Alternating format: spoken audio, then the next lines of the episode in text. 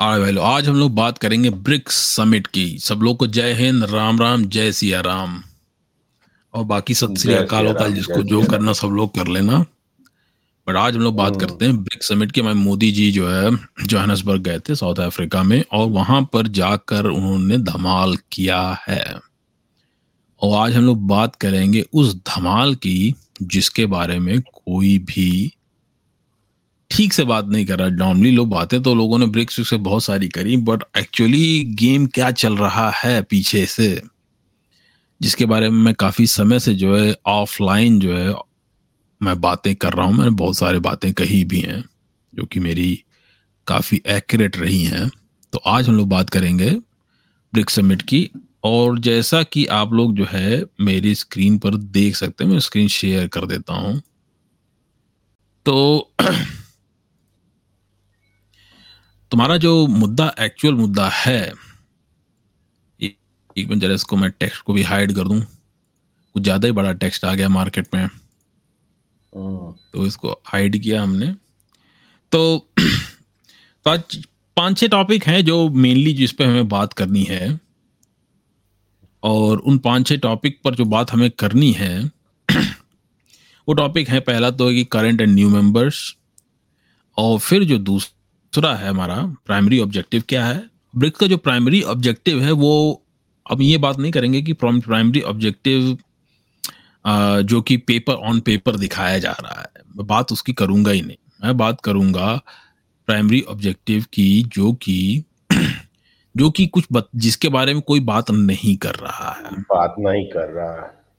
वो मेन हमें उसकी बात करनी है ना कि वो प्राइमरी ऑब्जेक्टिव जिसके बारे में सारी दुनिया बात कर रही है। फिर अब जब हम ब्रिक्स की बात करते हैं तो ब्रिक्स की बात बिना डी डॉलराइजेशन की बात किए तो ब्रिक्स की बात खत्म नहीं होती है। तो चूँकि ब्रिक्स की बात बिना डी डॉलराइजेशन की बात किए खत्म नहीं होती है तो हम जो है या कर, क्या करेंगे कि फिर डी डॉलराइजेशन की भी बात हम करेंगे। ठीक है और-। तो हम डी डॉलराइजेशन की बात करेंगे एंड देन हम बात करेंगे अ, कि इसके बाद ब्रिक्स में ये भी रहा है काफ़ी जो डी डॉलराइजेशन की बात करी जाती है तो फिर बात होती है कि करेंसी की कि भाई डी डॉलराइजेशन अगर कर देंगे वो तो ठीक है लेकिन डी डॉलराइजेशन करने के बाद जो है अ, उसके बाद क्या क्या बिना करेंसी के रहेंगे? हम्म, तो क्वेश्चन ये उठता है कि फिर उसके बाद क्या मतलब ब्रिक्स की करेंसी की की भी काफ़ी जो है उसके बारे में डिस्कशन हुआ लोगों ने किया है कि। ब्रिक्स की करेंसी लॉन्च करेंगे और हम ये तीर मारेंगे हम वो तीर मारेंगे। तो क्वेश्चन ये उठता है कि ब्रिक्स की currency how feasible it is how plausible it is मतलब ये आइडिया ही है खाली कि इसके पीछे कुछ रियलिटी भी है। And then comes your new world order and multipolar world तो जिस तरीके से लोग ज्वाइन कर रहे हैं ब्रिक्स को। और जिस तरीके से लोग जो है, जिस तरीके से कंट्रीज़ ब्रिक्स ज्वाइन कर रही हैं, जिस तरीके से चीज़ें हो रही हैं हमारे चारों तरफ़ तो उससे एक ही चीज़ निकल के सामने आ रही है, वो है new world order but new world order जो बनेगा what it will look like and the shape of the new world order उसका जो जो फाउंडेशन होगी, जो न्यू वर्ल्ड ऑर्डर की, वो क्या होगी? ये भी एक जो है काफ़ी इंपॉर्टेंट पॉइंट होगा, क्योंकि मल्टीपोलर वर्ल्ड की सब लोग बातें तो कर रहे हैं, लेकिन मल्टीपोलर वर्ल्ड में वो किस तरीके से दिखेगा भाई? पोलैरिटी उसकी कुछ हो, होगी ना? और पोलैरिटी का क्राइटेरिया क्या होगा? राइट तो बिना उस, इन सारी बातों को किए हम कैसे जो है ये किसी मल्टीपोलर वर्ल्ड की या किसी चीज़ की जैसे रैंडम बात कर सकते हैं। राइट तो तो ये चीज़ जो है थोड़ा सा ये भी हमें देखनी होगी। तो एक वो हो गया। फिर उसके बाद ब्रिक्स में एक्चुअली हमारे मोदी जी की मुलाकात जो है शी जी पिंग से हुई थी। तो शी जी पिंग से उनकी मुलाकात है इवन दो चाइनीज़ मीडिया ने ये कहा चाइनीज़ मीडिया ने बहुत ही क्लियरली इसको स्पेसिफाई भी किया कि भाई मोदी जी के कहने पे सी जी पिंग मिले थे। मोदी जी के कहने पे सी जी पिंग मिले थे। ये कहना उनको बहुत ज़रूरी था नहीं तो सी जी पिंग की इज़्ज़त कम हो जाती ना शहनशाह शी जी पिंग तो हाँ तो उसकी बंदे की इज़्ज़त कम हो जाती है ना तो इस वजह से भी उनको मिस उसको मैसेज उनको डालना था कि मोदी जी के कहने पे जो है वो मिले थे। राइट तो ये छह मुद्दे जो है मेन हैं। बट इन्हीं पर जो है आज हम लोग थोड़ा सा बात हम लोग करेंगे। राइट तो पहले से ही शुरू कर देते हैं हम लोग जो है पहला हमारा जो मुद्दा है उससे हम लोग जो है शुरू कर देते हैं। ये कुछ ज़्यादा ही पेज खुल जा रहा है आजकल। तो तो हमारा है confirm new members of BRICS तो जो कंफर्म न्यू मेंबर जो 2024 जनवरी से जनवरी 2024 से जो चार छह नए मेंबर ज्वाइन कर, करने वाले हैं वो छह नए मेंबर्स हैं। Saudi Arabia Egypt UAE Iran Ethiopia and Argentina अब इन पहला काम है कि ये जो छह मेंबर्स जो ज्वाइन करने वाले हैं, इन छह मेंबर्स की कहानी को जो है हमें समझना पड़ेगा कि ये छह मेंबर इनको क्यों चुना गया है?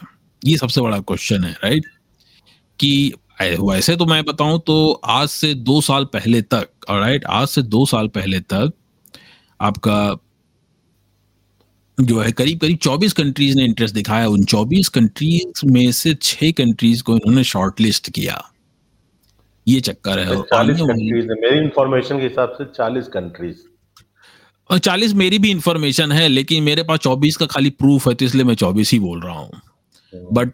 चालीस मैंने भी कहीं पर जो है उनतालीस थर्टी नाइन और फोर्टी के अराउंड जो है कंट्रीज़ हैं। उनतालीस की चालीस कंट्रीज़ हैं। यस। हाँ। तो अब उसमें अब सबसे बड़ी जो इक्वेशन है, जो यहाँ बन रही है, जो मुझे दिख रहा है, ठीक है? तो अगर हम थोड़ा ध्यान से देखें तो सऊदी अरेबिया यूएई और ईरान ठीक है?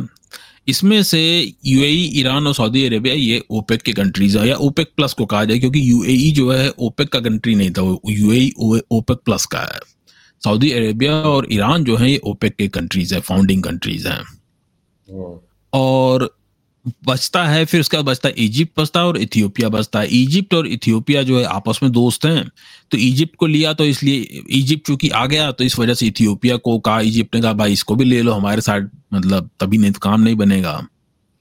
तो इस वजह से अच्छा। इथियोपिया को उठा लिया गया हाँ। और Ethiopia historically Ethiopia use to be a very big kingdom बहुत पावरफुल किंगडम हुआ करता था अगर हिस्टोरिकली अगर जा जाके देखा जैसे हम लोग जो है हिंदुस्तान की गाज जय गाथा करते हैं वैसे इथियोपिया का भी एक अपना एक अपनी बहुत ही स्ट्रांग हिस्ट्री रही है।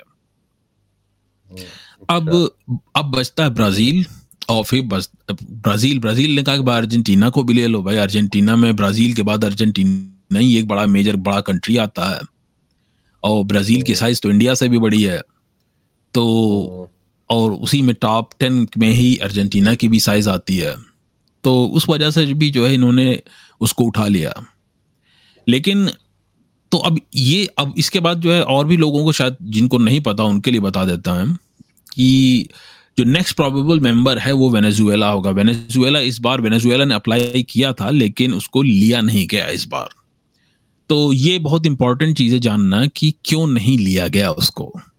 वेनेजुएला को और उन और इस, इसके पीछे क्राइटेरिया क्या है? इनका सिलेक्शन क्राइटेरिया क्या है? ये जो है ब्रिक्स में जब हमारा राम अफोसा से जो है जो प्रेसिडेंट है साउथ अफ्रीका के इनसे पूछा गया कि भाई क्या क्राइटेरिया आप लोगों का कतार लोगों को मेंबरशिप देने का? तो वो बता नहीं पाए। उन्होंने कहा बहुत सारा क्राइटेरिया है लेकिन वो बहुत सारा क्या है उसके बारे में उन्होंने वो कुछ बोल पाए नहीं इस बारे में। ठीक है? तो क्योंकि उस बारे में ये कुछ खास बोल नहीं पाए तो लोगों ने जो तो देखने से लग रहा है जैसे इकोनॉमिक क्राइटेरिया ही होगा। देखने से ऐसा लग रहा है लेकिन मतलब क्राइटेरिया तो इकोनॉमिक ही होगा क्योंकि मिलिट्री अलायंस तो ब्रिक्स अभी अभी बना ही नहीं है। लेकिन हाँ। लेकिन लेकिन जिस डायरेक्शन में ये लोग जा रहे हैं इवेंचुअली इनको वो बनाना पड़ेगा ना। क्वेश्चन ये थिंग ये है कि यही हमें जानना है कि फिगर आउट करना है कि बनेगा उस डायरेक्शन जाके क्या होगा क्या नहीं होगा राइट कि वो मिलिट्री अलायंस बनने की पॉसिबिलिटी है या नहीं है।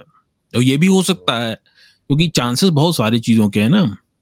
अब अगर भाई अगर जैसे यूएन में क्या है यूएन में करीब एक सौ चौरानवे कंट्रीज़ मेंबर हैं यूएन के अभी बहुत सारे कंट्रीज़ ऐसे हैं जो मेंबर नहीं है यूएन के और अगर ब्रिक्स इतना बड़ा हो जाता है कि वो यूएन को चैलेंज कर देता है हम्म। तो अगर ब्रिक्स में ब्रिक्स के खुद हंड्रेड मेंबर्स हो जाते हैं तो फिर यूएन की क्या ज़रूरत है भाई यूएन हम्म। किसी यूएन क्या यूएन चार लोगों की दल्लागिरी थी जमींदारी थी तो इस वजह से था वो अदर तो अगर ब्रिक्स खुद इतना बड़ा हो जाएगा तो west west west minus UN is BRICS एक तरह से कह सकते हैं।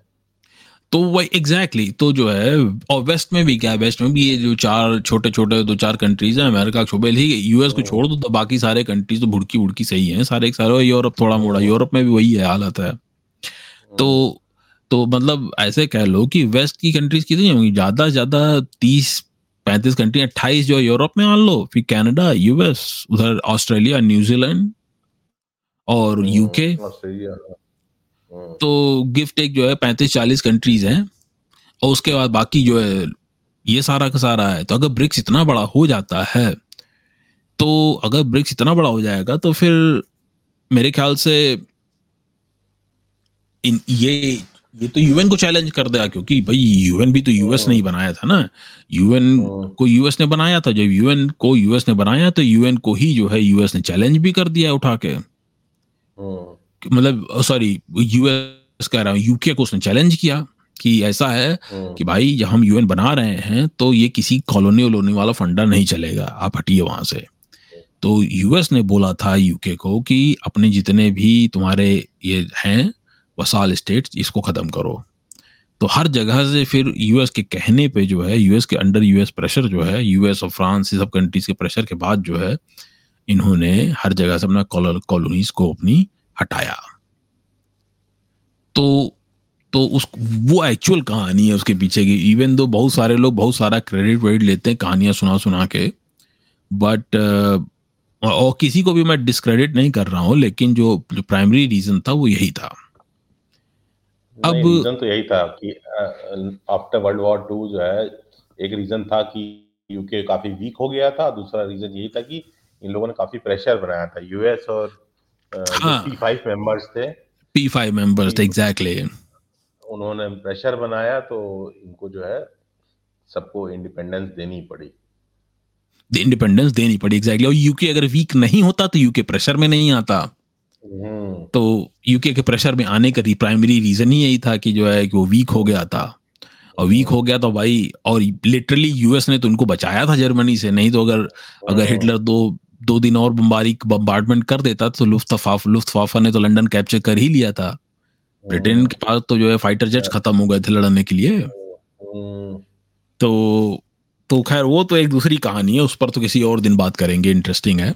बट अभी जो मेंबर जिस हिसाब से दिख रहा है मुझे तो यहाँ पे सऊदी यूएई और ईरान जो है ये इंपॉर्टेंट मेंबर्स हैं ठीक है? और अगर ये चूँकि ये ज्वाइन कर रहे हैं और बाद में वेनेजुएला भी है वेनेजुएला ओपेक का मेंबर है तो, ये तो है। और इरा, इराक ने भी इंटरेस्ट दिखाया तो इसका मतलब ये हुआ कि ये पह, पहले ही दाव में जो है मेरे पहले दाव में ही पेट्रो डॉलर को झटका नहीं देना चाहते हैं। पहले ये कर क्या रहे हैं कि इन लोगों को लेके जो प्राइमरी कंट्रीज़ हैं ऑयल वाले और ऑयल और देखो और दूसरी चीज़ देखो सबसे बड़ी बात ये तो सऊदी यूएई ईरान तो ऑयल रिप्रेजेंट करते हैं अब क्वेश्चन ये हम्म। उठता है कि इजिप्ट क्या रिप्रेजेंट करता है इजिप्ट रिप्रेजेंट करता है ट्रांजिट रूट है यूरोप से सुएज कैनाल का। सुएज का है। हाँ। हाँ हाँ तो सुएज कैनाल है राइट और अब अब एंगल देखो पूरा का पूरा जितने भी सैंक्शंस लगते हैं ठीक है? ये जितने भी ये लोग सैंक्शन लगाते हैं सारे के साथ सबकी जो जड़ है वो घूम टहल के सुएज कैनाल पे जाके रुक जाती है।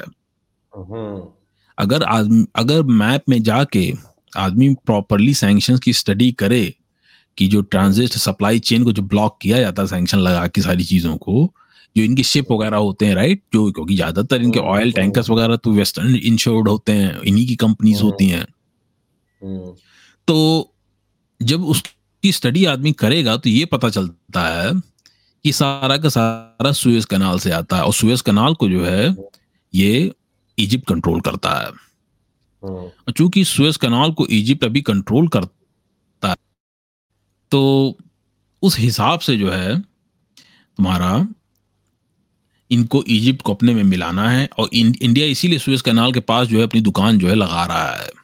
इंडिया जो है इजिप्ट इजिप्ट से इंडिया ने इसीलिए अचानक से इजिप्ट में बुलाया इजिप्ट को कि भाई इधर आओ तुम। हमारे यहाँ उनको। बुलाया था क्या नाम था उसको प्राइम मिनिस्टर था उनको बुला के जो है आ, आ, बुलाया और कहा कि भाई सीसी हाँ तो उनका। कुछ तो नाम है वो तो देख लेंगे बाद में लेकिन नाम उतना इम्पोर्टेंट नहीं है जो कि उनको उनको उनको एज चीफ गेस्ट बुलाया था। तो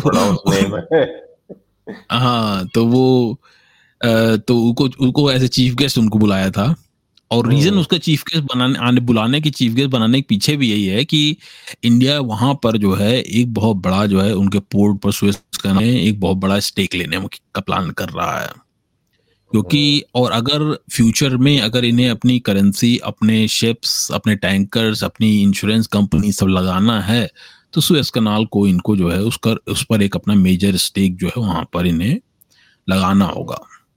और चूँकि इजिप्ट भी इंडिया की तरह से ही नॉन अलाइंड कंट्री था हमारे चाचा नेहरू की तरह के साथ जो है इजिप्ट भी था जब इन्होंने जो है कृष्ण मेनन ने और नेहरू ने मिलके नॉन अलाइन मूवमेंट चलाया। बेसिकली नॉन अलाइन मूवमेंट का मतलब था कंफ्यूज मूवमेंट कि हमें पता नहीं हमें क्या करना है। वो ये वैसे होता है ना कि जब आदमी कोई जाता है कहता है कि ब्रो डिनर करने चलना है कहाँ चलना है? यार पता नहीं मन नहीं समझ नहीं आ रहा है कहाँ चलना है। हाँ कुछ डिसाइड करो। तो जब आदमी को कुछ समझ नहीं आता तो आदमी यही कहता है नॉन अलाइन मूवमेंट हमें कुछ चमका नहीं तो नॉन अलाइन मूवमेंट हो जाता है वो फट से। तो तो उसको इन्होंने जो है लेके बना दिया। तो नॉन अलाइन मूवमेंट इनडायरेक्टली उसका मतलब ही यही है कि जो है हमें पता नहीं है। तो इजिप्ट को अभी लेकिन अभी इजिप्ट को पता होने लगा है कि हमें किस तरफ़ रहना है। तो इसलिए इजिप्ट ने फट से ब्रिक्स ज्वाइन कर लिया। अब मतलब सोचने वाली बात देखो क्या है। ये नॉन अलाइनमेंट की बात तो कर रहे हैं लेकिन हर जगह अलाइन हो रहे हैं। ब्रिक्स में बैठ के अलाइन हो रहे हैं एस में जाके अलाइन हो रहे हैं। तो भाई जब आप हर जगह यही कर रहे हैं तो फिर नॉन अलाइनमेंट किस बात का रहा? अब नॉन अलाइन तो, खत्म हो चुका है। नॉन अलाइनमेंट खत्म हो चुका है एग्जैक्टली वो एक्चुअली अब खत्म हो चुका है उसका रेलेवेंस खो चुका है। रेलेवेंस वो खो चुका है और तो तो ये जो मेंबर की मेंबरशिप की जहाँ तक बात होती यही है। और 24 कंट्रीज़ और भी आएँगे तो धीरे धीरे जैसे जब आएँगे तो मेंबर्स तो उसका उसका आ, मेरे ख्याल से जब ये सब अभी जितना भी ये मेरे ख्याल से इन्होंने नए नए जो मेंबर्स इन्होंने डाले हैं सब के सब ये मेरे ख्याल से it's a it's it's it's it's how do I say it's a it's it's a small project prototype कि पहले इसे टेस्ट करेंगे कि ये टेस्ट बेड है कि देखेंगे कि कि how deep is the water इसको कैसे जो है फिर उसको और इन्हीं को यूज़ करके वो फिर आगे की चीज़ें बढ़ाएँगे। तो हम जो आगे के डिस्कशंस करने वाले हैं वो beginning of everything is small beginning of everything is small तो ये एग्जैक्टली exactly वही चीज़ है। वरना ये जो जो कंट्रीज़ को उठाया गया है ये बहुत ही बहुत बहुत केयरफुली पिक किया गया है एक एक कंट्री को इसमें। एक एक कंट्री को बहुत केयरफुली पिक किया गया। अब इंडिया ने देखो यूएई को अपने में मिलाया ठीक है? यूएई को मिला क्या क्या इन्होंने अपनी करेंसी फट से जाकर वन मिलियन बैरल ऑयल खरीद लिया। और रशा वशा का भी नहीं कहा सैंक्शन की ऐसी की तरह हम हम तो जा रहे हैं यूएई से खरीदेंगे। यूएई के पास तो सैंक्शन भी नहीं तब भी उन्होंने डॉलर में नहीं खरीदा। अब सोच लो किसी ने ये नहीं कहा कि तुमने डॉलर में क्यों नहीं खरीदा।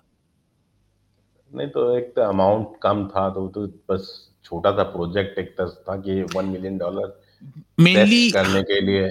वन मिलियन बैरल बहुत ज़्यादा होता है वैसे। मतलब इतना पता नहीं कितना होता है बट वो हम लोग जानते नहीं है। मिलियन बैरल अगर काउंट किया जाए तो आ, मेरे ख्याल से अगर हंड्रेड हंड्रेड सिक्सटी या seventy billion dollars per barrel के हिसाब से काउंट करो वन मिलियन यानी सिक्सटी मिलियन हो जाएगा।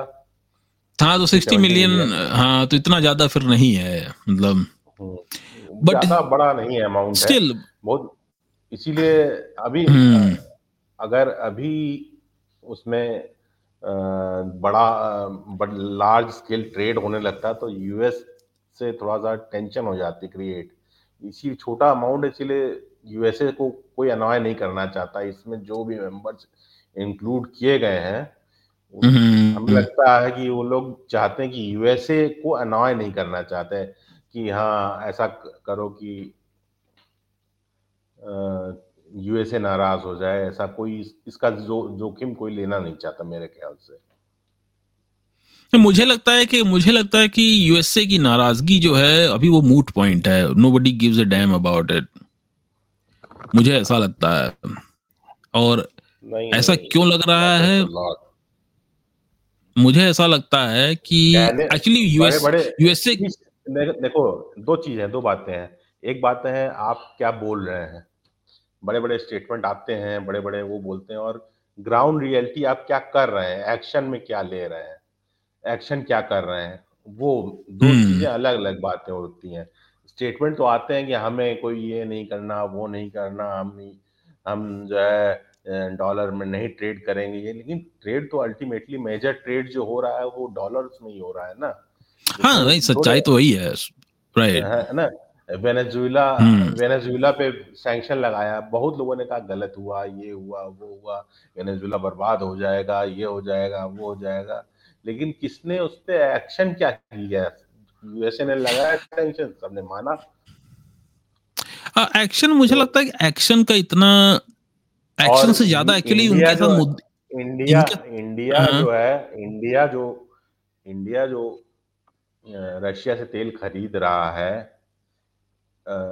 इन स्पाइट ऑफ़ सैंक्शंस तो उस पर क्यों इतना ज़्यादा मतलब कि उसमें एक्चुअली उस पर इंडिया इसलिए खरीद पा रहा है क्योंकि यूएस और यू उतना नाराज़ इंडिया को भी नाराज़ नहीं करना चाहते, ना इंडिया यूएस को नाराज़ करना चाहता, ना ना वो इंडिया को नाराज़ करना चाहते। दोनों चीज़ें हो रही हैं।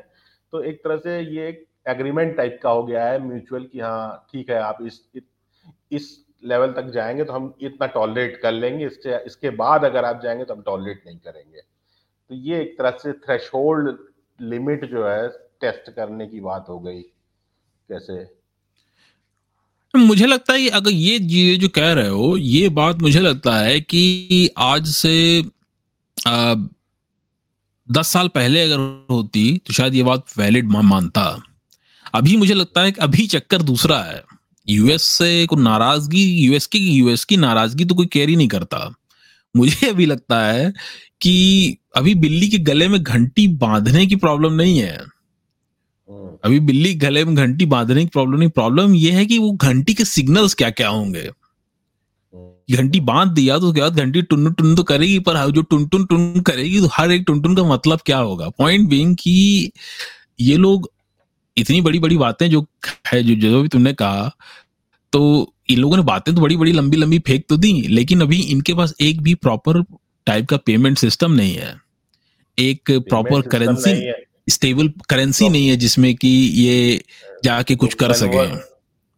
कन्वर्ट नहीं कर सकते कोई। हाँ। करेंसी नहीं है कैपिटल कन्वर्टेबल करेंसी नहीं है एग्जैक्टली लिक्विड कैपिटल मार्केट नहीं है नहीं कन्वर्टेबल हाँ। नहीं है कोई फ़िज़िकल पॉलिसी नहीं है उसको लेकर हाँ। नहीं है हाँ। ये, ये यू अभी है नहीं ये बात वही है सही बात है। और तो ये लोग जितनी भी लंबी लंबी करेंगे अगला अगला टॉपिक हाँ। डिस्कस करेंगे तो उसमें आएगा ये बात उठेगी। हाँ रुको अभी खोलते हैं चलो अब उसी पे चलते हैं धीरे। तो मैं वही मैं फिजा यही बना रहा था कि जो है हमारा जो अगला टॉपिक है वो हमारा जाता है। प्राइमरी ऑब्जेक्टिव क्या है? हम्म।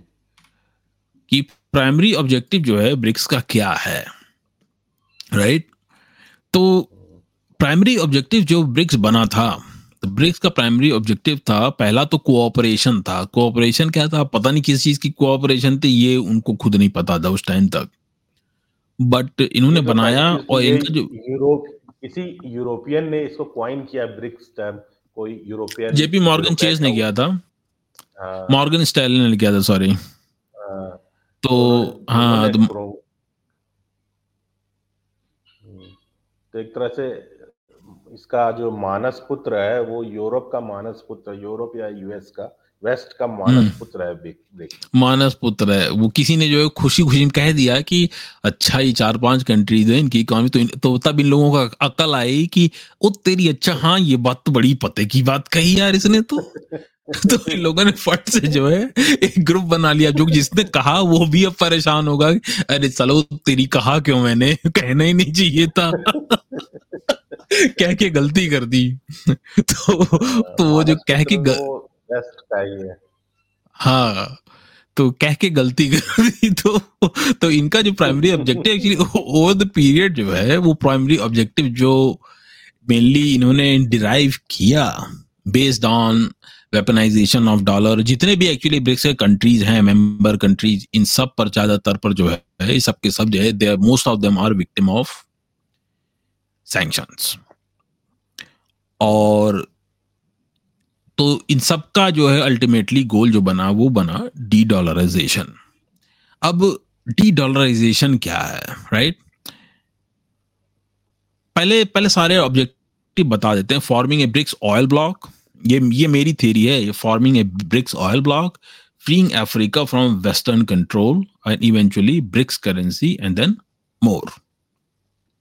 अब डी डॉलराइजेशन क्या है काफ़ी इंपॉर्टेंट बात ऐड किया है ब्रिक्स ऑयल ब्लॉक और freeing Africa from western control हाँ ये बात तो हाँ. तो सही है बहुत ही अच्छा अच्छी बात है दोनों बातें बहुत इंपॉर्टेंट है और ये बातें कहीं पर भी अगर आदमी हम लोग डिस्कशन जाके आज देखें तो ये ये पॉइंट्स कहीं पर भी डिस्कशन में नज़र नहीं आते हैं। नहीं लेकिन आते जो भी कुछ हो रहा है चारों तरफ़ ये सारा का सारा it all leads to these four things eventually it will lead to that अब जैसे डी डॉलराइजेशन पे आ जाते हैं पहले बात करते हैं जैसे डी डॉलराइजेशन है तो डी डॉलराइजेशन ज़्यादातर लोगों को लगता है डी डी डॉलराइजेशन मीन्स कि डॉलर को कोलैप्स करा देना है।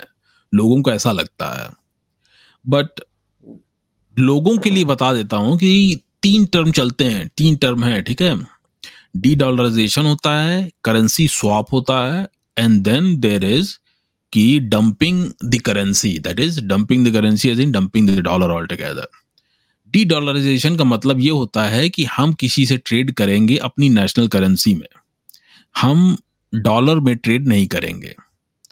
फिर दूसरा जो टर्म आता है हमारा कि करेंसी स्वैप करेंसी स्वैप क्या होता है कि आप एक्सचेंज रेट डिसाइड करते हैं and then you swap your dollar और something with with the other currency other कर, दूसरे कंट्री की जो करेंसी होती है जो करेंसी आपको चाहिए उससे आप स्वाप करके अपने पास उस करेंसी को बढ़ा लेते हैं।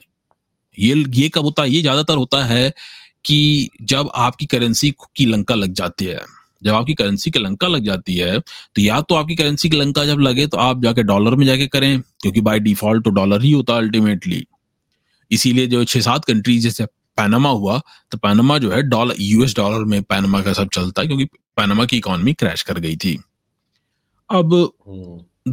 फिर तीसरा होता है डंपिंग डंपिंग द करेंसी का मतलब होता है कि जब आप अपने फॉरेन एक्सचेंज से फॉरेन एक्सचेंज रिज़र्व से जो है किसी करेंसी को टोटली हटा देते हैं, कि अब हम इस करेंसी को अपने फॉरेन एक्सचेंज रिज़र्व में रखेंगे ही नहीं तो उसका मतलब होता है डंपिंग द डॉलर या डंपिंग द करेंसी जैसे कि जैसे कि रशियंस ने किया रशियंस ने यूरो को रशियंस ने तीन चार करेंसीज को अपने उससे पूरा पूरा फॉरेन एक्सचेंज रिज़र्व से पूरा पूरा हटा दिया। हटाओ, इसको जगह नहीं है। और उसमें यूरो एक करेंसी है। तो यूरो को इन्होंने उठा के पूरा डंप कर दिएगा ये कचड़े का डब्बा है, हटाओ इसे। अब तो डी डॉलराइजेशन जो लोग कह रहे हैं कि कि तो काफ़ी लोग खुश हो रहे हैं डी डॉलराइजेशन डॉलर गया डॉलर गया। बट एक्चुअली सच्चाई ये है कि डॉलर का अभी पिछले दो साल में 58 परसेंट से 47 परसेंट पे आया है। और 58 परसेंट से 47 परसेंट पे आया उसमें भी कोविड वोविड सब इंक्लूड करके सब कुछ हुआ है और आपका जो ग्लोबल इकोनॉमी की साइज़ भी बढ़ गई तब भी पे है। हाँ तब भी पे और तो ये तो वही जो तुमने कहा ना कि इन अभी डॉल डी डॉलराइजेशन भी कितना इफ़ेक्टिव होगा ये भी देखना है अभी डाउन द लाइन जब तक कि एक इनका अपना खुद का एक प्रॉपर जो है पेमेंट सिस्टम नहीं आ जाता जिसमें कि, अब जैसे इंडिया वालों को ये पेमेंट करना भी हुआ तो भाई आपका जो बैलेंस ऑफ़ ट्रेड है, हर कंट्री से इंडिया का बैलेंस ऑफ़ ट्रेड हिला डुला है। जितने भी ब्रिक्स मेंबर कंट्रीज़ हैं इंडिया का जो बैलेंस ऑफ़ ट्रेड सबके साथ प्रेडिमन नेगेटिव में चलता है। तो ओवरऑल जो ब्रिक्स ब्रिक्स के, उसके में पहले था, अभी जो छह कंट्रीज़ ऐड किया है तो इनको ऐड करने के पहले जो है, इनका बैलेंस ऑफ़ ट्रेड जो था, वो 125 बिलियन डॉलर था। अभी छह कंट्रीज़ को ऐड करने के बाद बैलेंस ऑफ़ ट्रेड जो है वो और बढ़ गया वो 180 बिलियन डॉलर के करीब करीब पहुँच गया है। उससे ज़्यादा ये कम नहीं है। तो बैलेंस ऑफ़ ट्रेड जिस तरीके से इनका बढ़ा है उसको देख के तो लग नहीं रहा है कि ये ये एनी टाइम सून जो है डॉलर को जो है ये किसी तरीके से किनारे लगाने वाले हैं। और अब देखो हाँ बोलो। हाँ वही कह रहा हूँ इतनी आसान नहीं है उसको हाँ अब जैसे वही अब जैसे रशंस हैं राइट रशंस को क्या है? रशंस तो रशंस की तो लंका लगी हुई है तो इसलिए वो ज़्यादा डी डॉलर और अब तो चिल्ला रहे नहीं हम नहीं करेंगे डॉलर में बिज़नेस नहीं करेंगे नहीं करें। डॉलर तुम क्या बिज़नेस नहीं करो तुमको हटा दिया गया है बिज़नेस नहीं क्या करोगे? बेगर्स आर नॉट चूजर्स तो ये कौन सी बात होती है कि हम नहीं करेंगे जैसे पाकिस्तान वाले कहते हैं ना कि हम हम इंडिया के साथ ट्रेड नहीं करेंगे। अरे ट्रेड करोगे क्या? नहीं करो इंडिया तुम्हारे साथ ट्रेड नहीं करा। चलो फ़ोटो यहाँ से। तो तो जैसे कोई ताकतवर आदमी रहे वो आगे दो लाफा मार दे उसके बाद कमज़ोर आदमी कहे मैं तुमको मैं शरीफ इंसान हूँ इसलिए मैं तुमको छोड़ दे रहा हूँ। नहीं तुम छोड़ नहीं दे रहे हो तुमने कभी पकड़ा ही नहीं था। पहले पकड़ के तो दिखाओ। हाँ। तो तो इनके साथ ये कहानी रामधारी सिंह दिनकर का रामधारी सिंह दिनकर का वही वो का कविता है ना कि क्षमा शोभती उस भुजंग उस भुजंग को जिसके पास गरल हो हाँ, तो जिसके पास गरल हो। गरल हो तो क्या जो दंड दंतहीन विश्रहित विश्रहित विनीत सरल हो हाँ। तो तो ये वही वही वही हालत है। और रशंस है तो इनके डॉलर को साढ़े छह बिलियन डॉलर को जो है यूएस जब्त कर लिया यूएस ने बैठ के। अब जब्त कर लिया तो अब तो ये कहेंगे कि नहीं हम डॉलर में यूज़ ही नहीं करेंगे हम ये नहीं करेंगे हम वो नहीं करेंगे। बट वो एक वो एक डिफरेंट डिस्कशन ही है। वो एक डिफरेंट डिस्कशन है जिसका, जिसके बारे में हम किसी और दिन बात करेंगे। वो रशिया यूक्रेन वॉर के जो है उसमें चला जाता है पूरा का पूरा। बट डी डॉलराइजेशन जो है, मुझे तो नहीं लगता कि इंडिया खुद भी जो है डी डॉलराइजेशन को होल हार्टेडली जो है सपोर्ट कर रहा है। वो ब्रिक्स की स्पिरिट में इंडिया भले ही कर दे रहा हो थोड़ा मोड़ा बट मुझे लगता है कि इंडिया भी इसको हल्का हल्का करके थोड़ा थोड़ा करके पुश करेगा। हाँ थोड़ा थोड़ा करके थोड़ा थोड़ा करके और इसे इंडिया जो है तुम्हारा हाँ तो ये ये अभी अभी डी डॉलराइजेशन को नहीं हो इंडिया डॉलर को अपने को पीगी बैक करेगा अपने ऊपर। जब तक कि इंडिया की इकोनॉमी खुद जो है स्ट्रांग नहीं हो जाती इनके एक्सपोर्ट्स खुद जो है मार्केट एक्सपोर्ट नहीं बढ़ जाता इनका। तब तक ये नहीं करेंगे क्योंकि डॉलर को हटाने का मतलब हुआ कि चाइना का एक्सट्रीमली पावरफुल हो जाना। फिर भाई डॉलर जो काम पाया अभी डॉलर करता तो युवान करेगा और एग्जैक्टली exactly, तैयार हाँ, है। उसके लिए। और युवान तैयार खड़ा है। हम्म, तो हम्म। ऐसा कोई वो नहीं है उसमें। जो काम डॉलर कर रहा था वो युवान करेगा फिर। वही युवान करना शुरू कर देगा और एक्चुअली और ज़्यादा गंदे से करेगा क्योंकि ये तो कम्युनिस्ट है। गंदे से करे और गंदगी तो गंदगी से करे। वही और गंदगी मचाएगा। हम्म। पता चला किसी ने सी जिपिंग के नाम में जो एक्स मिक्स मिस कर दिया तो उसके घर में लोग पहुँच गए। हम्म। कि एक्स कहाँ गया भूल गए थे एक्स जो है? हम्म, हाँ तो मसला हो जाएगा वहाँ पर भी। अब लेकिन दूसरा पॉइंट आ जाता है हमारा। है forming a BRICS block BRICS oil block तो ये एक्चुअली डी डॉलराइजेशन का जो प्राइमरी जो I think de de dollarization में जो प्राइमरी स्टेप है, वो है ऑयल ब्लॉक फॉर्म करना, मुझे लगता है। और ऑयल ब्लॉक फॉर्म करना इसलिए है इंपॉर्टेंट क्योंकि जो मेजर जो ट्रेड है पेट्रो डॉलर का की जो बर्थ है पेट्रो डॉलर में जो पेट्रो कीवर्ड है यहाँ पर तो ये पूरी की पूरी किस पर डिपेंड करी? ऑयल पर ही था सब कुछ। पेट्रो डॉलर की पूरी बर्थ जो हुई, वो ऑयल पे हुई, उसके बाद बाकी लोगों को चूँकि उसके बाद जिन लोगों के पास इतनी दम नहीं थी कि वो ऑयल बेच सकें या वैसा कर सकें तो उन लोगों ने जो है, सबने फिर फिर डॉलर में ट्रेड इसीलिए अपना करना शुरू किया ताकि डॉलर में, डॉलर इनके पास आए। तो जो ब्रिक्स ऑयल ब्लॉक है तो ऑयल ब्लॉक से क्या होगा कि धीरे धीरे करके मेरे ख्याल से इस ऑयल ब्लॉक से ही जो है डी डॉलराइजेशन एक्चुअली पेस पकड़ेगा। जब इस ऑयल ब्लॉक से कंट्रीज़ जो है अपने अपने नेशनल करेंसीज में वो करेंगी ट्रेड शुरू कर देंगी और बेसिकली और ट्रेड भी होगा क्या? ट्रेड जो करेंसी के हिसाब से नहीं होगा। मेरे ख्याल से ट्रेड जो भी अब होगा, अब एक्चुअली आने वाले टाइम में ये बैलेंस ऑफ़ ट्रेड बहुत ज़्यादा मैटर करने वाला है। तो और बैलेंस ऑफ़ ट्रेड कब सही से होगा कि हर जगह जो है एक बहुत ही यूनिफॉर्मिटी मेंटेन रहे, एक जो है बैलेंस ऑफ़ ट्रेड जो सबका बहुत प्रॉपरली बैलेंस ऐसा ना रहे कि लिटिल बिट ऑफ़ बैलेंस चल रहा है ऐसे करके। वो ऐसे चलेगा कि जैसे यूएई e को किसी चीज़ की ज़रूरत है और यू ब्रिक्स कंट्रीज़ जो है, उनमें से कोई एक ब्रिक्स कंट्री जो मेजर एक्सपोर्टर है उस चीज़ का तो ऑयल के बदले वो उसको ले लेंगे, उनकी करेंसी में वो ट्रेड कर लेंगे आपस में और वो कह देंगे भाई ठीक है हमारे यहाँ आप जो जितना आप हम हम आपसे जितना आइटम लेते हैं उतने का आप हमसे ऑयल भी ले सकते हैं इतनी करेंसी हम आपके आ, आपकी अपने हम रख सकते हैं या उस उतनी है उसके अराउंड थोड़ा मोड़ा ऐसे करके। तो बेस्ड ऑन दैट ये मेरे ख्याल से बेस्ड ऑन द कमोडिटी जो तो आपको उस तरह से उस तरह करने से आपको हर कंट्री के साथ इंडिविजुअली बाईलैटरल ट्रेड करना पड़ेगा इंडिविजुअली बाईलैटरल एग्रीमेंट करना पड़ेगा। हर कंट्री के साथ। तो कॉस्ट ट्रांजैक्शन कॉस्ट नहीं आएगी उससे।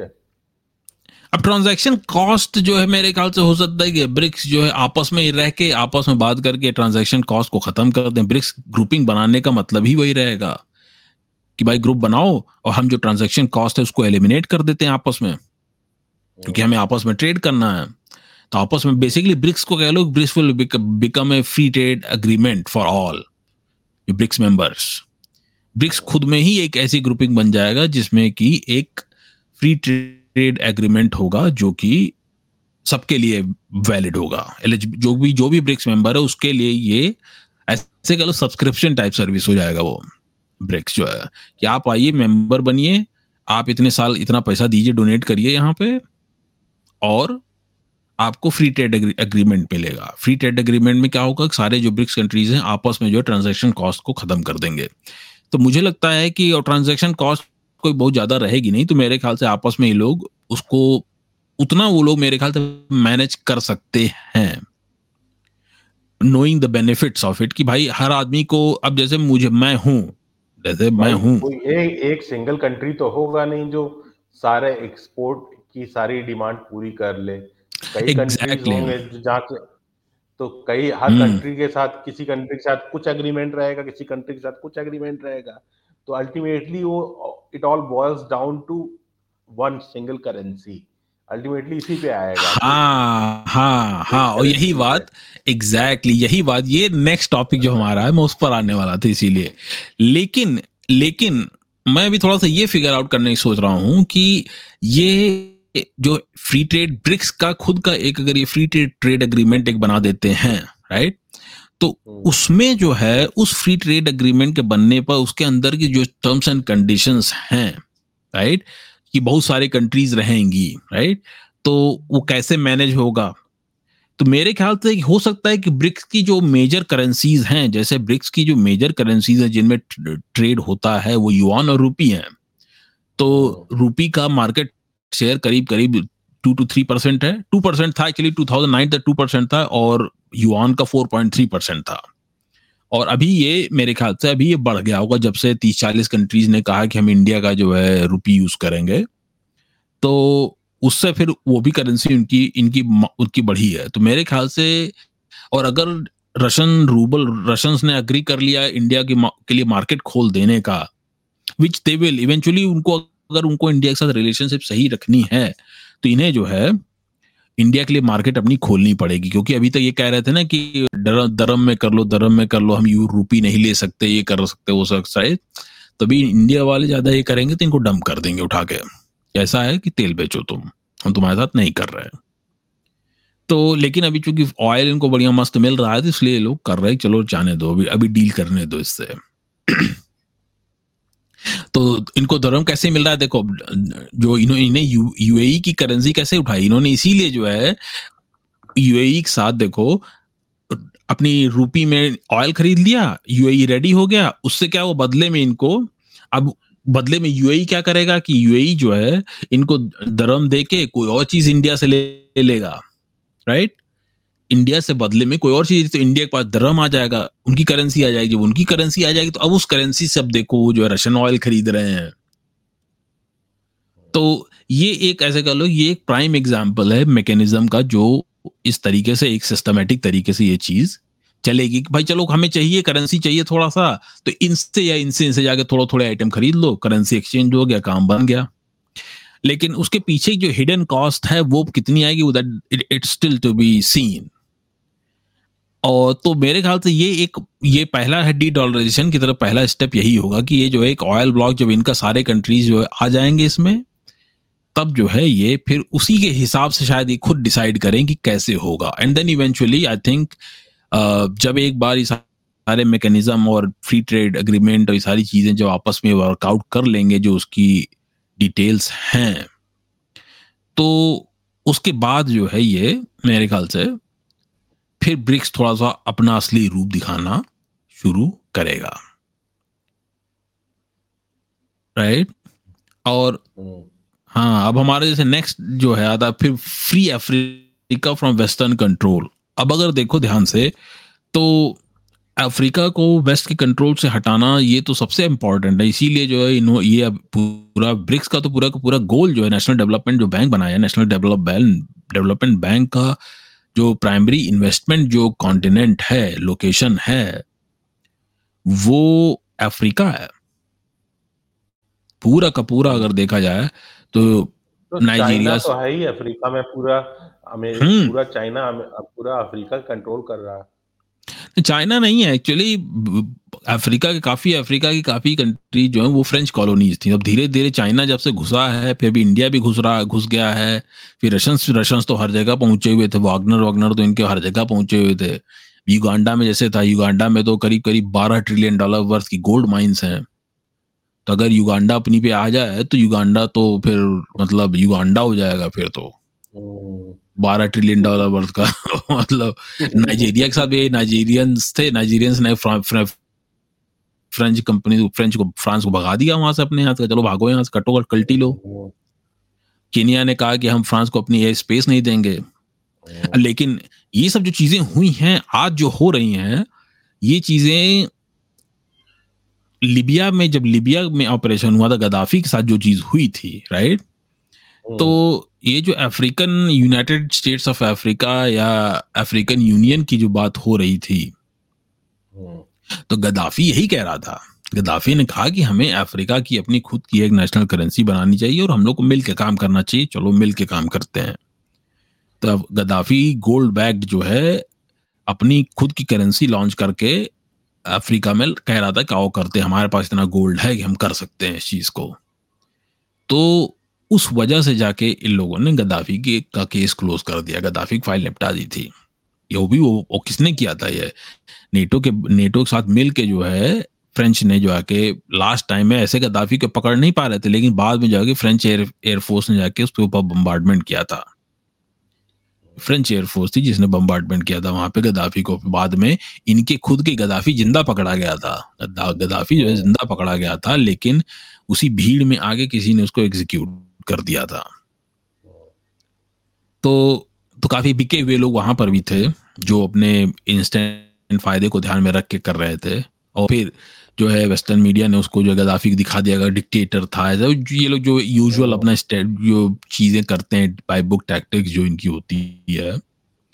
तो वो सब चीज़ें अफ्रीकन ने देखी हैं और ब्रिक्स जो है, उस पर धीरे धीरे करके ही काम कर रहा है। तो मेरे ख्याल से इवेंचुअली जो है ब्रिक्स जो है उसको धीरे और ज़्यादा भी हम फ्यूचर में, मेरे ख्याल से, हम और अफ्रीकन कंट्रीज़ को जो है, इसमें ब्रिक्स ज्वाइन करते हुए देखेंगे। और फिर जैसे हमने बात की तो इवेंचुअली ये सारी चीज़ें जो हैं, एक ही और पॉइंट करती हैं कि ये जो इसकी जो टेक्निकलिटीज़ आएँगी, सब चीज़ें आएँगी, जो ट्रेड की जो टेक्निकलिटीज़ आएँगी, ये सारी सारी it will lead eventually what BRICS currency तो ब्रिक्स करेंसी लेकिन इंडिया तब तक उसको पोस्टपोन करेगा जब तक कि इंडिया के खुद के एक्सपोर्ट जो है सॉलिड नहीं हो जाते और इंडिया की खुद की करेंसी जो है वाइड स्प्रेड जो है उसका मार्केट शेयर बढ़ नहीं जाता हम्म। तो जब तक ये नहीं होगा तब तक मुझे जब तक ये ऐसा होगा नहीं तब तक ये लोग जो है ब्रिक्स करेंसी को हाथ नहीं लगाएँगे हम्म। हाँ ये था इस इनका जो जैसे है यूरो हुआ अब जैसे हम्म। यूरो का एग्ज़ाम्पल ले लो यूरो का एग्ज़ाम्पल ले लो अल्टीमेटली हम्म। ब्रेग्जिट हुआ ना तो ये भी हम्म। यहाँ पे भी वही होगा यहाँ पे भी अगर करेंसी लॉन्च करेंगे अल्टीमेटली वही होगा हम्म, हम्म। फिर साउथ अफ्रीका एग्जिट करेगा सेक्सिट हो जाएगा और ब्राज़ील एग्जिट करेगा तो फिर से ब्रेक्सिट हो जाएगा डबल ब्रेक्सिट हो जाएगा डबल ब्रेग्जिट हो जाएगा तो वही है वो अपनी करेंसी लॉन्च करने में लोग एक्चुअली समझ नहीं पाते ना कि भाई जब आप एक रिज़र्व और रिज़र्व करेंसी ब्रिक्स की रिज़र्व करेंसी लॉन्च करने में जो है जो सबसे बड़ा जो मसला है ब्रिक्स की रिज़र्व करेंसी लॉन्च करने में ठीक है? जो मुझे दिखता है वो ये है कि भाई आप करेंसी का जो प्रिंटिंग प्रेस है वो कहाँ डालेंगे? पहली बात। करेंसी को प्रिंट करने की पावर किसके पास होगी? दूसरी बात हम्म, कि करेंसी का जो हेडक्वार्टर है वो कहाँ होगा? करेंसी को का जो पेमेंट सिस्टम है वो किन किन कंट्रीज़ में होगा? या उसका जैसे स्विफ्ट सिस्टम है वो यूएस के पास है उसके सर्वर्स का कंट्रोल यूएस के पास रहता है। तो ब्रिक वैसे ब्रिक्स में जो है उस, उसके सर्वर का कंट्रोल किसके पास रहा है? कोई जानता है? हम्म, ये सारी जो टेक्निकलिटी चाइना को तो कोई नहीं देगा। हम्म, और रशियंस को देने का मतलब ये हुआ कि भाई आ, वो भी सर सटक गए तो पता चला उन्होंने भी सब लेके वो भी शुरू हो गए अपनी पे आ गए यूज़ करना शुरू कर देंगे।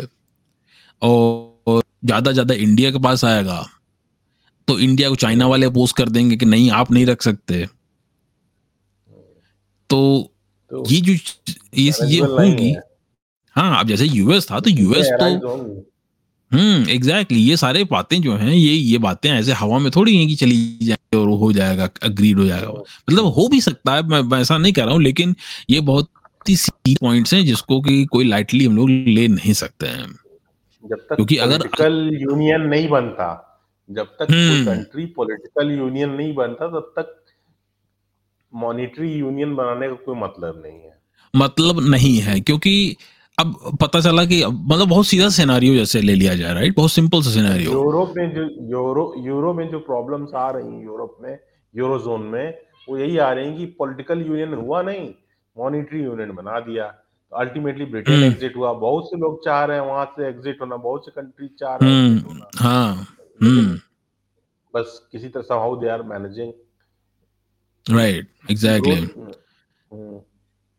अब जैसे ये अब जैसे जैसे ये है अब इन अब जैसे यूरोप में ही है यूरो की ही बात करें तो यूरो में क्या है? अल्टीमेटली यूरो में जो आपस में जो ट्रेड करते हैं वो वो- यूरो में करते हैं यूरोपियन यूनियन पूरा पूरा। लेकिन अल्टीमेटली वो भी जो ऑयल का ट्रेड करते हैं वो भी डॉलर में ही करते हैं। डॉलर में ही करते हैं।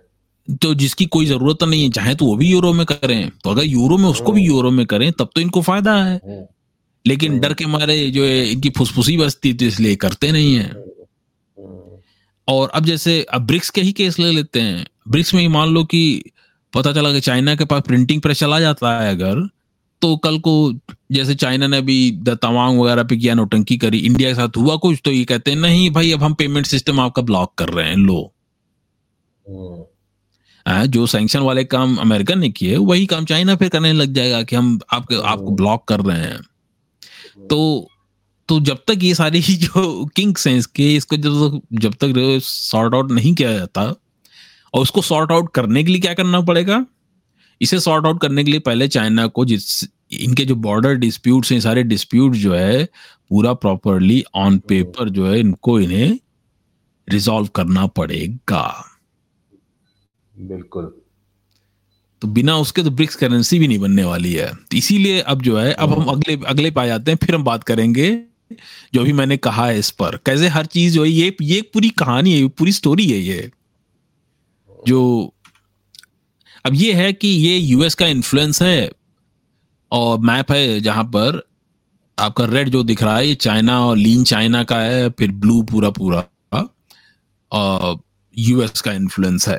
अब उसमें कितना सच है कितना झूठ है कोई नहीं जानता बट अगर नंबर ऑफ़ कंट्रीज़ देखा जाए इसमें हम्म, ये कह रहे हैं कि अर्जेंटीना भी यूएस के इन्फ्लुएंस में बट एक्चुअली अभी देखो तो अरे अर्जेंटीना चाइना के इन्फ्लुएंस में देखो। लेकिन हम्म, इतने कंट्रीज़ नहीं हैं जो कि इनके मतलब देख रहे होगा यूरोप को हटा दो नंबर ऑफ़ कंट्रीज़ जो है और मिडिल ईस्ट को इन्होंने किया है बट मिडिल ईस्ट भी अभी इनके इन्फ्लुएंस में नहीं है यहाँ पे राइट मिडिल ईस्ट जो है ये पूरा पूरा ऊपर जो है यूरोप के ठीक ऊपर मिडिल ईस्ट है पूरा तो ये जो है इनके इन्फ्लुएंस वो भी नहीं है। तो मतलब मैप भी यहाँ पर टेक्निकली अगर देखा जाए तो खाली गलत है ये भी। और नंबर ऑफ़ कंट्रीज़ अगर देखो तो चाइना के का इन्फ्लुएंस नंबर ऑफ़ कंट्रीज़ में अगर देखा जाए तो चाइना का इन्फ्लुएंस ज़्यादा है। और यूएस हम्म, का जो नंबर ऑफ़ देख रहे ना पूरा और यूएस हम्म। इन्होंने इंडिया को भी कर लिया काउंट कर लिया यहाँ पर। But actually. ये इंडिया किसी का इन्फ्लुएंस इन्फ्लुएंस नहीं है। इंडिया वाले सिर्फ़ और सिर्फ़ अपने इन्फ्लुएंस में हैं। तो स्फीयर ऑफ़ इन्फ्लुएंस वही है जो कि बताएगा ब्रिक्स क्या बनने वाला है। और अब हम आ जाते हैं। तो डी डॉलराइजेशन की हमने बात कर ही ली। अब डी डॉलराइजेशन का थोड़ा सा एक दो पॉइंट ये है बात करें। नट शेल में बात करेंगे बहुत ज़्यादा इसमें वो नहीं करेंगे। कि what is we what is key तो हमने बहुत डिटेल में बात कर ली लेकिन वाई डी डॉलराइजेशन जो वाई का चक्कर था ये इसकी शुरुआत तो मेनली जो इसकी शुरुआत हुई थी 2008 में हुई थी। जब 2008 में जब इकोनॉमिक क्राइसिस हुआ यूएस में तो इन लोगों ने किया। क्या कि जो पेमेंट सिस्टम को पूरा जो डॉलर को जो इन्होंने फ्रीज कर दिया था वर्ल्ड वाइड। और इन्होंने डॉलर को उठा के फ्रीज कर दिया तो बाकी कंट्रीज़ कुछ कर नहीं पा रहे थे। तो वहीं पे पहली बार ये हुआ कि, भाई हमें एक दूसरा अल्टरनेटिव खोजना पड़ेगा जिससे कि हम अपना काम कर सकें। ये तो हर दिन क्योंकि तब उस टाइम लोगों को समझ में आएगा अच्छा डॉलर फ्रीज कर देगा तो हमारे पास डॉलर ही नहीं रहेगा। हम कुछ कर ही नहीं पाएँगे। मतलब कि पूरी दुनिया की इकोनॉमी अगर ये चाहें तो एक दिन वो फ्रीज कर दें तो पूरी दुनिया ठप हो गई। हम्म। तो ये तो, तो ये बात जब जब लोगों को ये बात समझ में आई तब जो है इनको समझ में आया है कि dollar can be weaponized as well और उसके बाद से जो है उसके बाद से एक्चुअली चीज़ शुरू हुई क्या? उसके बाद से शुरू हुई प्लानिंग की कैसे जो है इस चीज़ को हैंडल किया जाए। और तीसरा जो मेन री, तीसरा रीजन था कि ओपेक कंट्रीज़ के धोखा किया गया पूरा का पूरा। अब चाहे कोई भी कंट्री ले लो ईरान ले लो ईरान को भी 79 तक जो जब तक शाह था, वहाँ पे शाह ईरान था। पर्शियन बेसिकली जब तक पर्शियन एम्पायर थी, तब तक जो है, ये लोग उसको न्यूक्लियर वेपन्स देने के लिए भी रेडी खड़े थे। और ईरान को, उसके अभी देखो क्या हुआ? ईरान से रिलेशनशिप खराब है, वेनेजुएला के साथ रिलेशनशिप खराब है, फिर इराक इराक को इन्होंने तो तबाह कर दिया। कुवैत से गिफ्ट एक थोड़ा मोड़ा इनकी रिलेशनशिप है सऊदीज खराब हो गई है। और यूएई से और थोड़ी मोड़ी वैसे चल रही है बट मोस्ट ऑफ़ द जो मेजर जो ओपेक के जो प्लेयर्स हैं मेजर उनके साथ इनकी रिलेशनशिप खराब हो गई है। तो वो भी एक दूसरा रीजन है कि अब ओपेक वाले भी कह रहे हैं कि भाई जो ऑयल फॉर डॉलर डील थी, इससे तो हमें नुकसान हुआ है हमें तो कोई फ़ायदा नहीं हुआ उससे। और हमें जब कोई फ़ायदा नहीं हुआ तो हम क्या करेंगे इसको लेके? और इस, अब ईरान, सऊदी जो जो एक सऊदी अरेबिया का जो उस टाइम एक थ्रेट था Iran back in the day जब ये डील की गई थी।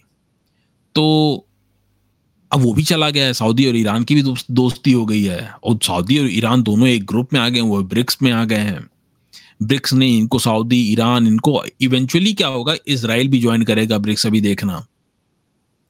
ये मैं बता रहा हूँ इसराइल भी जो है ब्रिक्स ज्वाइन इवेंचुअली करेगा। ये होने वाला है। हाँ। और जब वो ज्वाइन कर लेगा तो सारे के सारे जितने दु, सारे दुश्मन जो एक ही तालाब में पानी पियेंगे इसके बाद बैठ के। शेर भी और बकरी भी सामने सामने और गुरु कैसे हो हाँ। पानी में हाँ ठीक है ऐसे ही आ गए पानी पीने चलो तो ये होने वाला है तो बिट्रेल जो हुआ तो जंगल बुक वाला जो शांति समझौता हुआ था क्या हाँ शांति समझौता जंगल बुक में ही था शायद वो जो सारे जानवरों ही हाँ। आके पीते थे शेर खान रहता था हाँ। कोई नहीं मारता था जानवरों को वहाँ पे तो हाँ। तो वेपनाइजेशन और डॉलर और हाँ। तो इस वजह से मेनली डी डॉलराइजेशन की अभी बातें सारी चल रही हैं। इस बारे में हमने काफ़ी डिटेल में बात कर ली है। तो मूविंग ऑन जो है अब ब्रिक्स करेंसी की भी हमने जो है अब बात कर लेते हैं कि ये आने वाले पाँच से दस साल तक ब्रिक्स करेंसी आने वाली नहीं है। इनका पैकिंग इशू होने वाले हैं setting up centralize payment system and its location जो मैंने भी बात बताई। और दूसरा सब, जो सबसे बड़ी इंपॉर्टेंट बात है कि इंडिया का जो ट्रेड डेफिसिट है, ब्रिक्स करेंसीज और चाइना के साथ जो है, वो तो उसकी वजह से तो इंडिया और जो अलाउ नहीं करेगा ब्रिक्स करेंसी का आना। इसकी भी हमने डिटेल में बात कर डाली है। अब आ जाते हैं, हम लोग बात करते हैं मल्टीपोलर वर्ल्ड की। तो मल्टीपोलैरिटी क्या होगी, ये जो है सबसे बड़ा क्वेश्चन जो बनता है डाउन द लाइन फ्यूचर में, वो क्या है?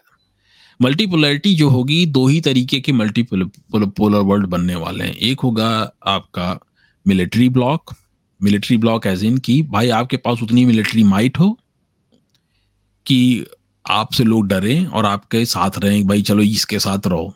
पहला ब्लॉक वो होगा।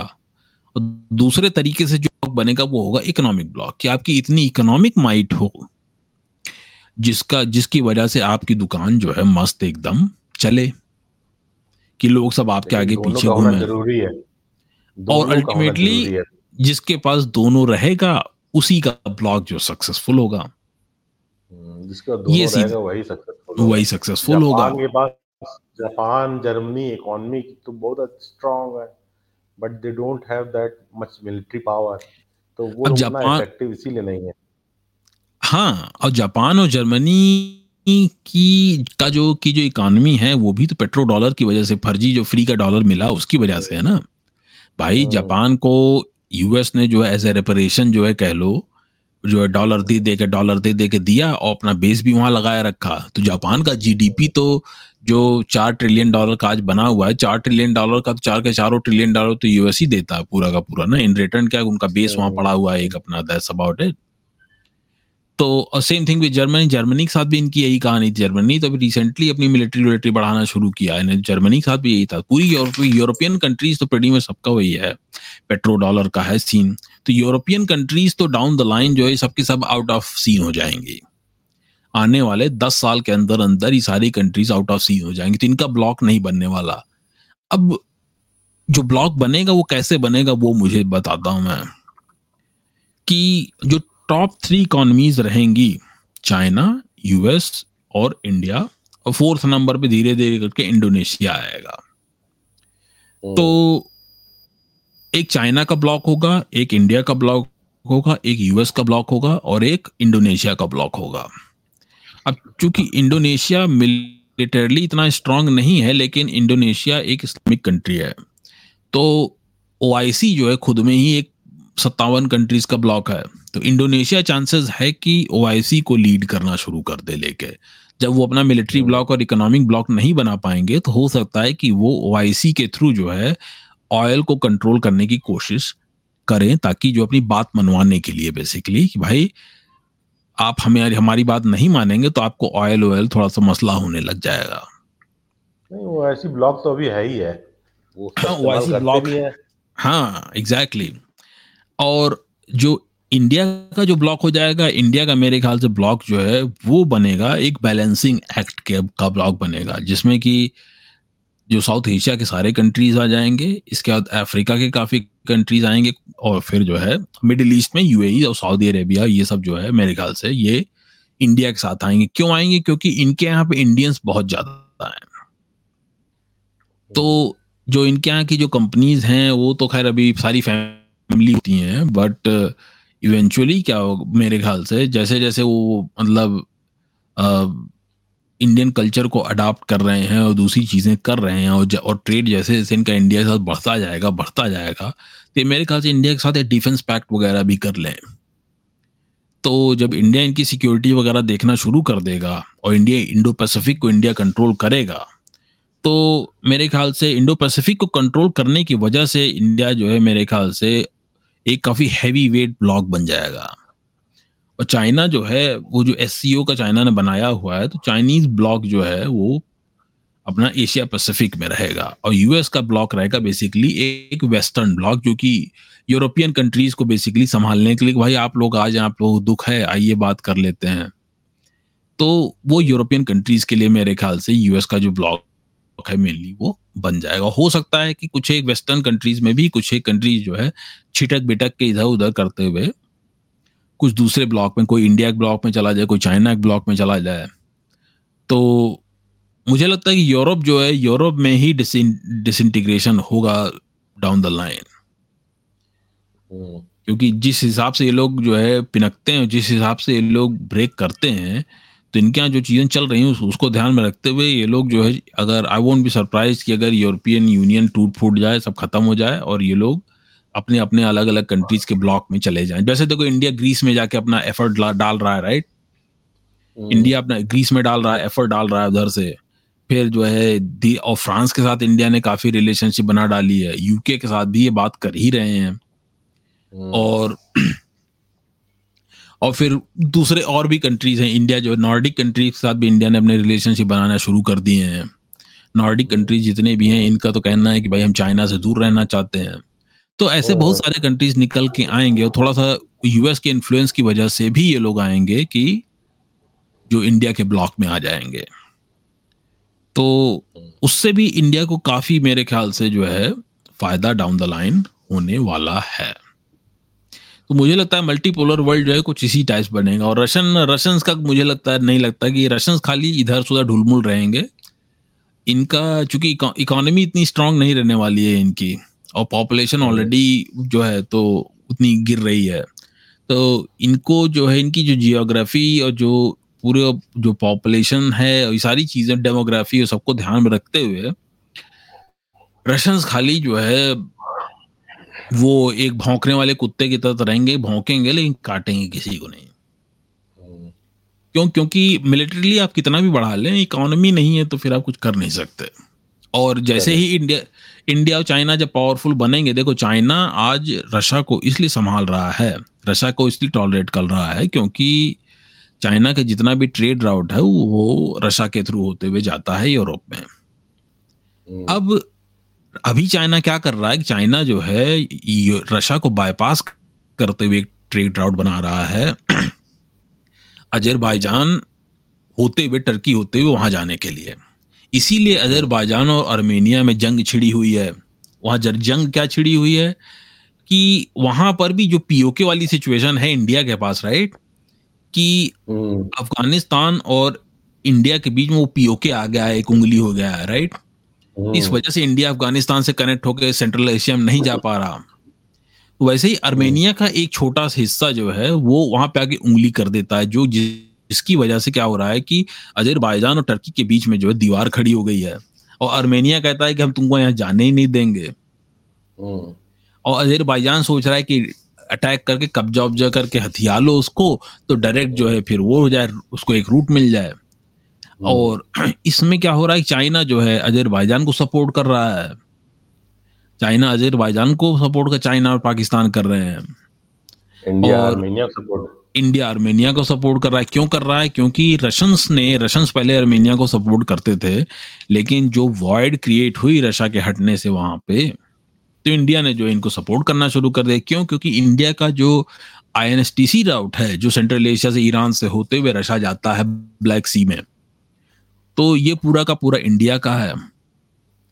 तो इंडिया इसलिए आर्मेनिया को सपोर्ट करता है क्योंकि अगर आर्मेनिया उनके हाथ से गया तो इंडिया का आईएनएसटीसी जो है ठप पड़ जाएगा।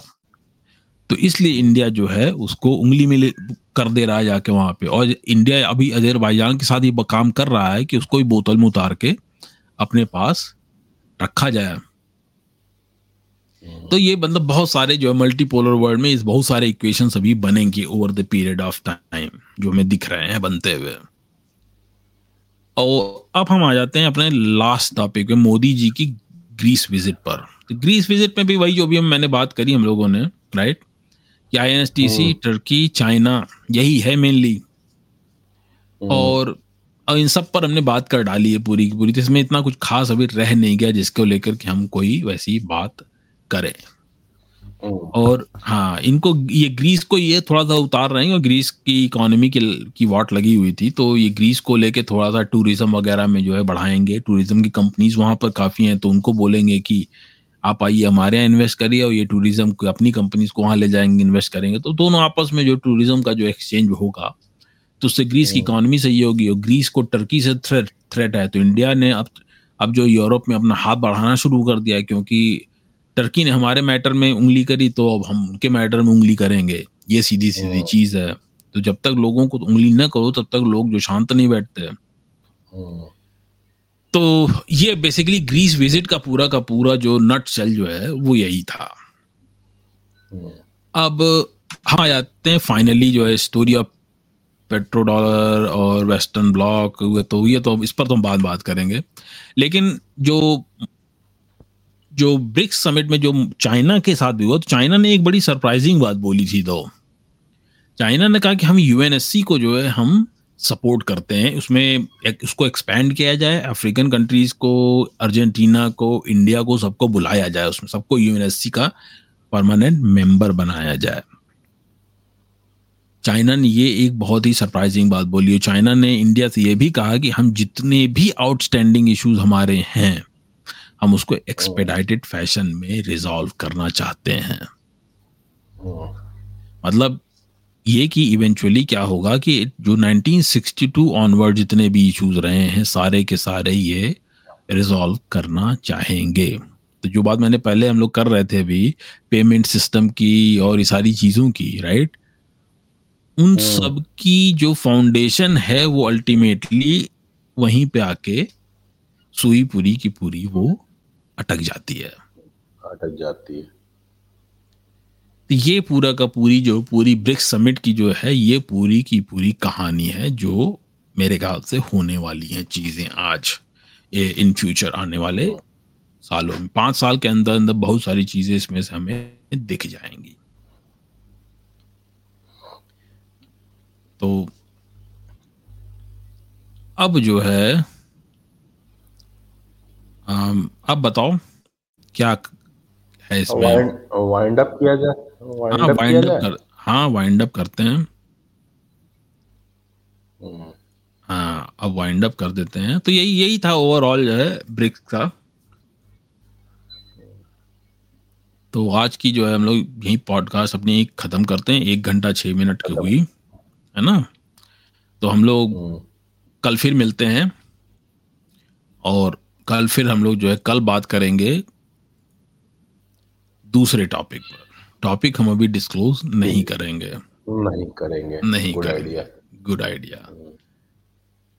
चलो फिर हम लोग मिलते हैं alright okay. Okay good night good night